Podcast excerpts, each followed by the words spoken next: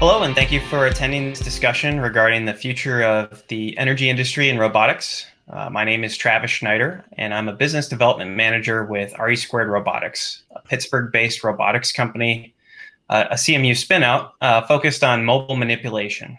Uh, joining me today is Anna Siefken.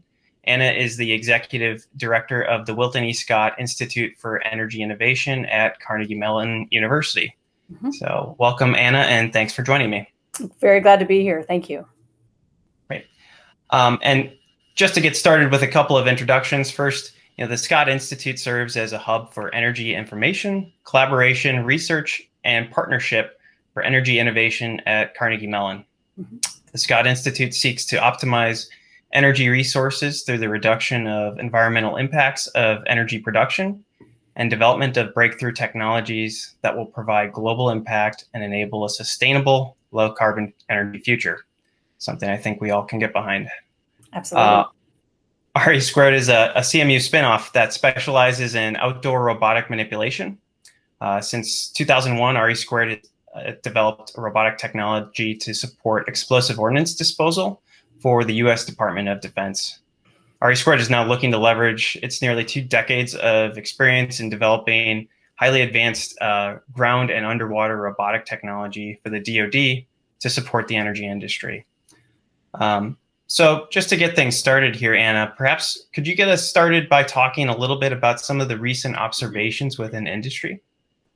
Yeah, well, I guess we could start. First, I want to start by saying thank you for uh, being included in this opportunity. Obviously, we're always excited to partner with uh, spinouts from the university, particularly those that have been so successful for so long. So, thank you so much. Um, you know, it's interesting when we start talking about 2020. I mean, where to begin? Uh, we started the year with oil and gas prices down. Uh, we thought that might uh, be, you know, the story, but clearly it isn't the story of 2020. Um, since March of this year, we've had tremendous numbers of disruption, not only to the industry from COVID 19, uh, but also from other kinds of disruptions that we've had, sort of societal, environmental, um, and a movement around equity that's really important, uh, particularly because there's so many energy topics that are sort of wound up with equity. So, really, that reduction of carbon emissions, there's a lot of talk about that. So, did we really see a reduction? And what we're finding is that it really was it was temporary. Um, so when the power plants shut down in other countries, when we stopped driving as much as we do, uh, we did see that sort of temporary, um, you know, the clearing of the skies. We saw these pictures of other countries where suddenly they could see the blue sky. But we're seeing no indication necessarily of permanent behavioral shifts, um, particularly among people who are employed um, and those are who are in a position to make decisions. So if you think about it, we've got those that are still employed, and those are not those who are not employed. So we're finding that the people who are employed often have the ability, they have the kinds of jobs where they can work from home. They might have a personal car, whereas if they were doing the usual thing pre March of 2020, they might still be uh, taking public transportation, which um, now is seen as something that's not as potentially not as safe. Um, and those folks who um, are not employed um, are also having difficulty with transportation. So, the temporary reduction that we've seen in energy demand in commercial buildings, um, it seems to be offset in some cases. Well, at the commercial building scale, it was um, uh, we, we, we, saw a drop in commercial buildings, uh, but the residential um, has been either flat or we've seen it increase. So we're seeing more and more people that are, um, you know, changing their work patterns, and that's having an impact. So interestingly enough, so as these regions come online, um, carbon emissions are quickly going back to pre-COVID levels. Uh, so transportation systems have not only been sort of rocked by the virus from a ridership perspective, but now also from an employee standpoint. Uh, so we're seeing more and more folks who work for transportation systems um, getting sick. In fact, in Allegheny County, where we are in Pittsburgh, um, we've had several dozen workers uh, on those uh, transportation systems who have called in sick. So then finally, there's a lot of inequity issues that have come to the surface uh, because energy is often purchased, produced, I should say, in ways that um, are is disproportionately uh, impacts and negatively impacts folks in Black and Brown communities. And all of that has really come to the surface in the past couple of months. So, you know, if you think about it, um, solar is something that we see as a solution, but residential solar has never been something that's truly available to uh, people in their houses. And so here we are with people in their houses. They're stuck at home. They may or may not be able to get out to the places where they ordinarily would have been able to cool or even cooling centers um, are struggling because you can't maintain social distancing. And now, you know, during the hottest part of the year, uh, we're starting to see that rent is due, and some of those sort of caps are being lifted.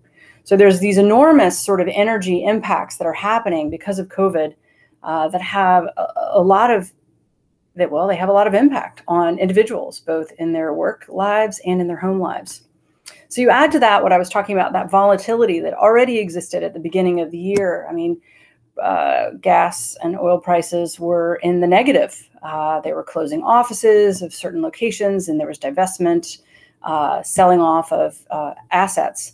And so that has triggered um, this reduction in, in production, reduction in spending, and it just it goes lower and lower and lower in terms of renewables, you know, uh, we did a, a, talk just this morning, a webinar, and it was interesting because there was this deep discussion about renewables. Because as I mentioned, people saw like, what if we had planned better? What if we had more renewables? Um, but it seems that uh, the supply chain is so disrupted that it's very difficult for some of those um, technologies to continue in a COVID situation. So even between academics, there's sort of a discussion that's going about is is solar and renewables, you know, is it down? Is production down? Um, and I think that in the coming weeks and months, we'll be able to see more about that. So, in terms of sort of seeking solutions, right, which is what so much of this is about, um, there are ways that we can use technology to cope, um, be it uh, a, a, a, an app uh, contact tracing app, like the things that have come out of Carnegie Mellon, because we've been doing a tremendous amount with our COVID cast work, as well as uh, a Novid app that we've created to do contact tracing with Bluetooth technology. Um, but there's also ways I think that we can improve resiliency uh, as we move forward. So one of the ways that we've actually been doing it is really just trying to continue the conversation. As I mentioned just today, we had a talk on tackling energy poverty, which was talking about domestic and international strategies, challenges, and insights. Um, what we can, what we can see in other countries versus what we're seeing here. And then coming up in July on the 23rd, um, we are doing a talk talking about investment. So we have folks that are coming in from, uh, you know, impact uh, financial in- impact funders. Um, Prime Impact Fund is a major player, as well as Energy Foundry out of Chicago. So we're bringing together folks from national labs and different perspectives to talk about how investment can continue to happen to keep these new technologies moving forward, even in this pandemic time. So those are some of the things that I've seen um, in terms of the balancing act that happens during something like a pandemic and time of major disruption. Wow, that was that was a lot there, Anna. Thanks for uh, a it's lot an, of great insight. Interesting time. And and just just like you noted, I mean, it seems like um, we're all learning almost by the day amidst this very uh, dynamic environment. So so for the next portion of our discussion, I, I wanted to kind of continue the conversation talking about some other challenges in industry, um, and some of these even predate COVID. Um, the first that come to mind is is labor costs. Um, so you know, despite I, I, think a lot of hard work within the energy industry overall to reduce costs, in general, one area where costs have at least plateau, plateaued, if not risen, with time is labor. And while that's to be expected, right? Everyone kind of expects that wages continue to increase with time. There's an obvious tension between energy balancing energy costs and labor costs, right? Um, so, from my observation, it, it's really forced you know utilities and a variety of other organizations to try to uncover new ways of improving uh, labor productivity in order to remain ahead of labor cost escalation. Um, I don't know, Anna, if you had any other insights more from like the renewable space that you'd like to, to share as well. Well, yeah, you know, in the renewable space, we continue to actually see sort of a deflation of much of the hardware related costs in renewables, but the efforts are being cannibalized by decreased costs um, in, due to labor. And I would talk a lot about supply chain. So mm-hmm. if you want to get these, uh, if you want to get panels made or manufactured, um, there are very few manufacturing uh, sites in the United States. A couple in, mm-hmm. a couple in Ohio, but that supply chain is critically important. So when you're talking about labor, if you can't get the materials to you know to make or install renewables, you're at a standstill. So we see this increase in labor rates and labor competition um, that's coming on. It's in the construction process and it's dependent on manual labor. So it leaves developers without a whole lot of alternatives.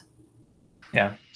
Yeah, and in either of those, I, I, agree. In either of those cases, I believe you know robotics have have matured to a point where we can um, not only reduce the uh, component costs, so for instance, of, of the actual manufacturing of solar modules, but also to augment that manual labor, um, improving labor productivity, quality, and safety, regardless if we're talking in the context of traditional like utility use cases or potentially producing those new uh, renewable assets. Um, one, one other topic that I wanted to raise as well is is one that I think often gets overlooked, and that's operations and, and maintenance. Uh, what what are you, what are your thoughts there, Anna? Yeah, so operations and maintenance costs have always been a concern, um, particularly within renewables, and I would also say within energy efficiency. So, uh, both in the residential and commercial space, it can just be very, very difficult um, to maintain those costs.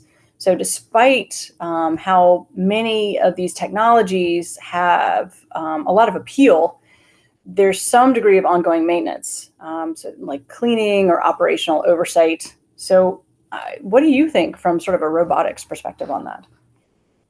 Yeah, I, I think this is another area where uh, robotics can definitely heed the call. Um, you know, what robots are really good at performing those sorts of repeatable, more mundane tasks such as cleaning solar panels. You know, we're, we're seeing some activity there. Um, visual inspection of electrical components for, for defects and abnormalities also comes to mind. Uh, this is an area where, you know, in particular, drone technology has really shined, mm-hmm. uh, demonstrating a, a lot of value in those sorts of applications where, you know, regardless if you're talking about the inspection of renewable assets or ongoing inspection mm-hmm. of traditional transmission and distribution assets, you know, they're able to, to extend the reach of a single operator a lot further. So we're seeing a lot of applications coming online where robots are being used to not only perceive, but now we're starting to see applications where robots are also interacting with the world. So performing those tasks like cleaning modules to mm-hmm. improve uh, ongoing efficiency.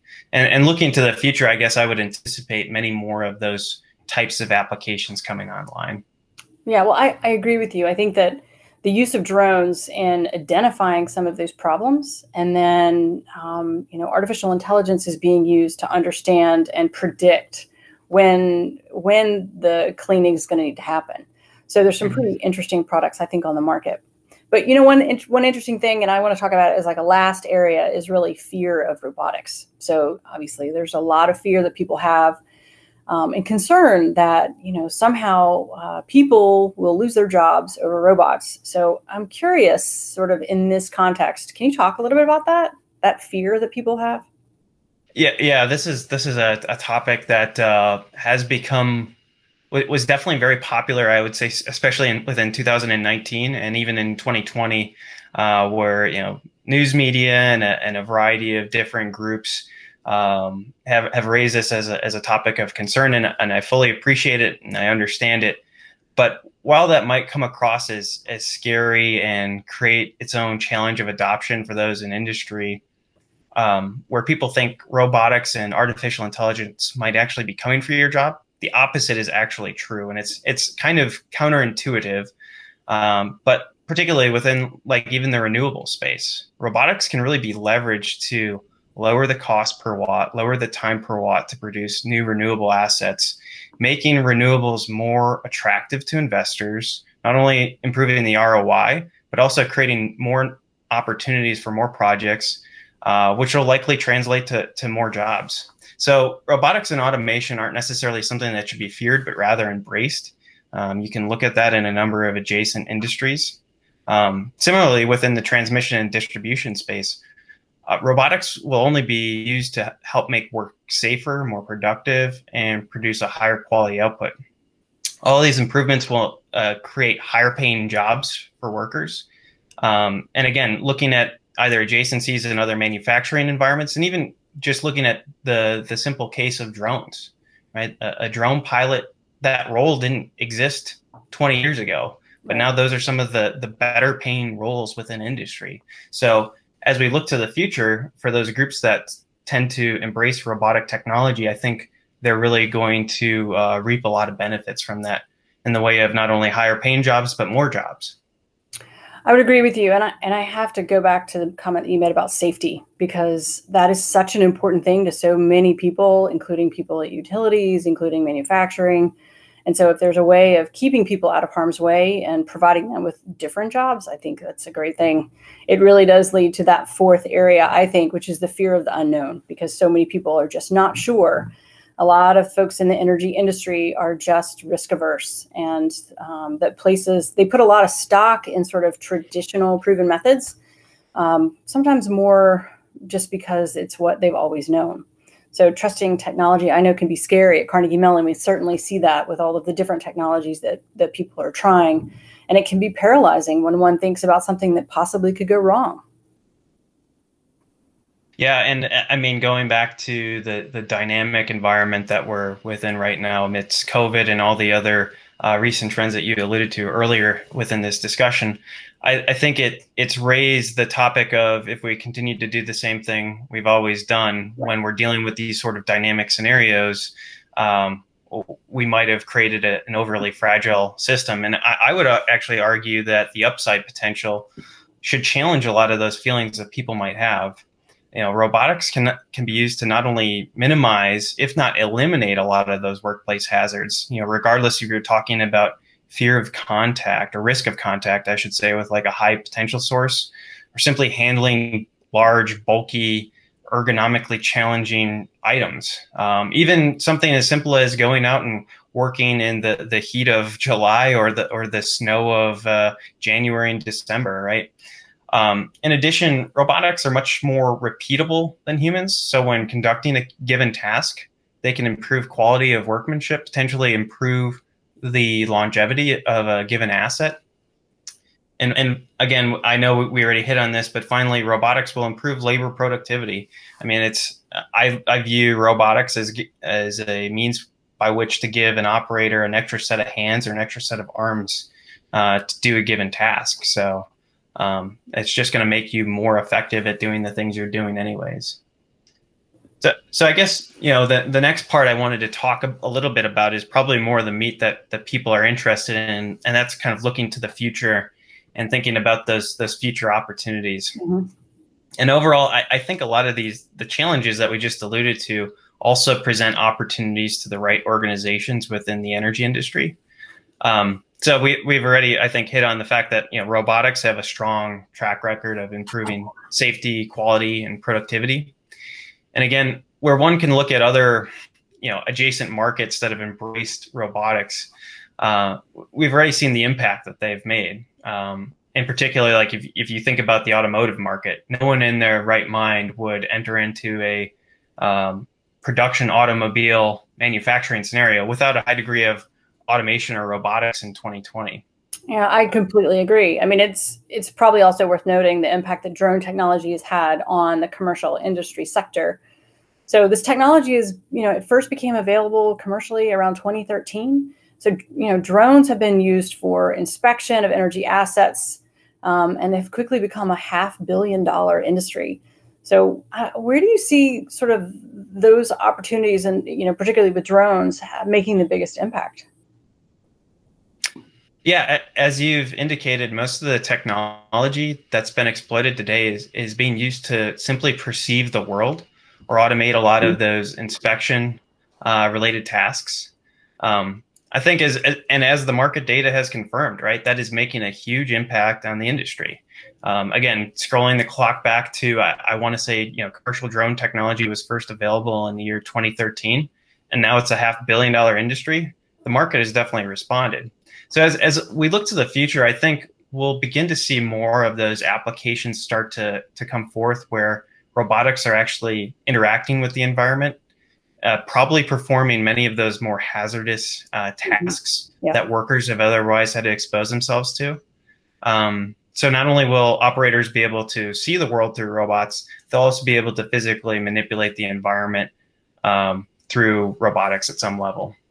Well, you know that that actually brings up another question for me, um, which is since I mean robots have been around for a long time. So what what what's the big change? Like, how, why has it been enabled, and and why are we getting to this point? I mean, that's a a, a really big industry at this point. Yeah, yeah. I mean, and and that's that's a fair point to to to point out. So I would say, you know, so commercial industrial robots uh, started around the the early 1960s Hmm. And in a lot of ways, the robots within like an automotive factory haven't really changed that much. I think that's a, a fair assessment by, by many. Um, there have, however, been many advancements in a lot of ground robotic platforms uh, where we've been producing highly advanced robotic technology that's become much more compact, much more power dense. Um, this is allowing robots to, to be able to navigate tighter, cluttered spaces and outdoor environments where you know traditional industrial robots that re- relied upon you know 483 phase wouldn't be able to do that. Um, second is computing. Uh, so computing's become extremely compact and extremely power dense. Uh, so that's enabled for higher levels of uh, enabled the integration of higher levels of sensing, but also intelligence to enable higher levels of autonomy, uh, which has really been a game changer for a lot of robotic systems. Mm-hmm. And then the, the third component that actually has less to do with the robot and more to do with the human is that there's been a lot of research in human robot control interfaces mm-hmm. that have made things much more intuitive, much more easy to use uh, for the person who might not have a lot of experience in coding or writing software, they're able to still control robots to perform very complex tasks, uh, minimally allowing for like telepresence, um, but even teleoperation to perform very complex tasks. So I think those are the things that have really kind of changed the framework there. You know, it's it's interesting. Of all the things that you just mentioned, so many of them are strengths of Carnegie Mellon.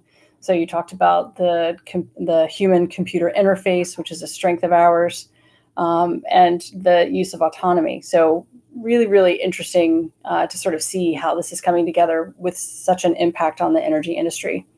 So, do you have thoughts on sort of additional applications, what some of those applications might be? Yeah, absolutely. Uh, um, and the good news for people within the robotics industry is there is a myriad of opportunities that I see within the energy industry um, yeah, maybe we'll start with like transmission and distribution, right? Mm-hmm. There is a lot of opportunity to augment uh, a lot of line work tasks in those hazardous scenarios that extend even beyond, you know, inspection. Um, there's a lot of tasks that people, and granted, it's not that workers are putting themselves in an unsafe environment, but they're putting themselves in an environment that there are a lot of known hazards, particularly when we're talking about underground work, um, being in a confined space, uh, within substations being exposed to uh, high energy sources or even overhead work, just simply being um, working at an elevated height, right? Um, in those scenarios, I don't necessarily see workers being removed from the process. Rather, again, I see robots just coming online as that next new tool to help address those potentially hazardous scenarios. First, improving their safety, second, improving their labor productivity, but then also the quality of their work. I think there's also uh, just as many, if not probably more, untapped opportunities within the renewable space as well.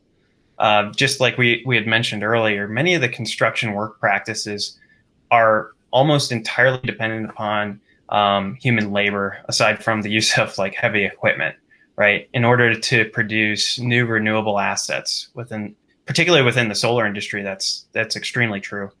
Um, so I think robotics can help to lessen this dependency upon direct manual labor, improve a lot of you know ergonomics and safety related uh, concerns, and help to also minimize uh, labor costs. And then you know, much like we alluded to earlier as well, I think robotics can help to minimize the labor requirements associated with ongoing operations and maintenance in a variety of different scenarios. Uh, regardless if we're talking about cleaning solar modules, there's a mm-hmm. lot of robotics companies already helping to uh, to conduct that task. But I think we're really only scratching the surface there. So I see robotics being used to project human presence where it might be minimally difficult, if not impossible, to have humans present. Um, an inspection or uh, a task that comes to mind is um, the inspection of a lot of underwater components for offshore wind resources. Mm-hmm. So, you know, the big trend with offshore wind right now is everything's getting bigger and, and further offshore to get into those right wind streams. So that creates a challenge where, you know, wind resources are being deployed in deeper waters, stretching with, with cables stretching back to land, you know, multiple, you know, tens of miles, if not hundreds of miles right. back to land. So the question then becomes, how are we going to uh, continually inspect a lot of those components between the generation source and where it hits land. Um, the really one of the only options right now is you know underwater divers if you want to do that manually, but that's where I would tend to lean heavier on a robotic resource to try to augment that sort of task. So, well, I, Anna, I think we covered a lot of ground in our discussion today. Uh, thanks again for joining me. Of course. Uh, so, and Anna, if if people wanted to reach out to the to the Scott Institute, what would be the best way for them to connect?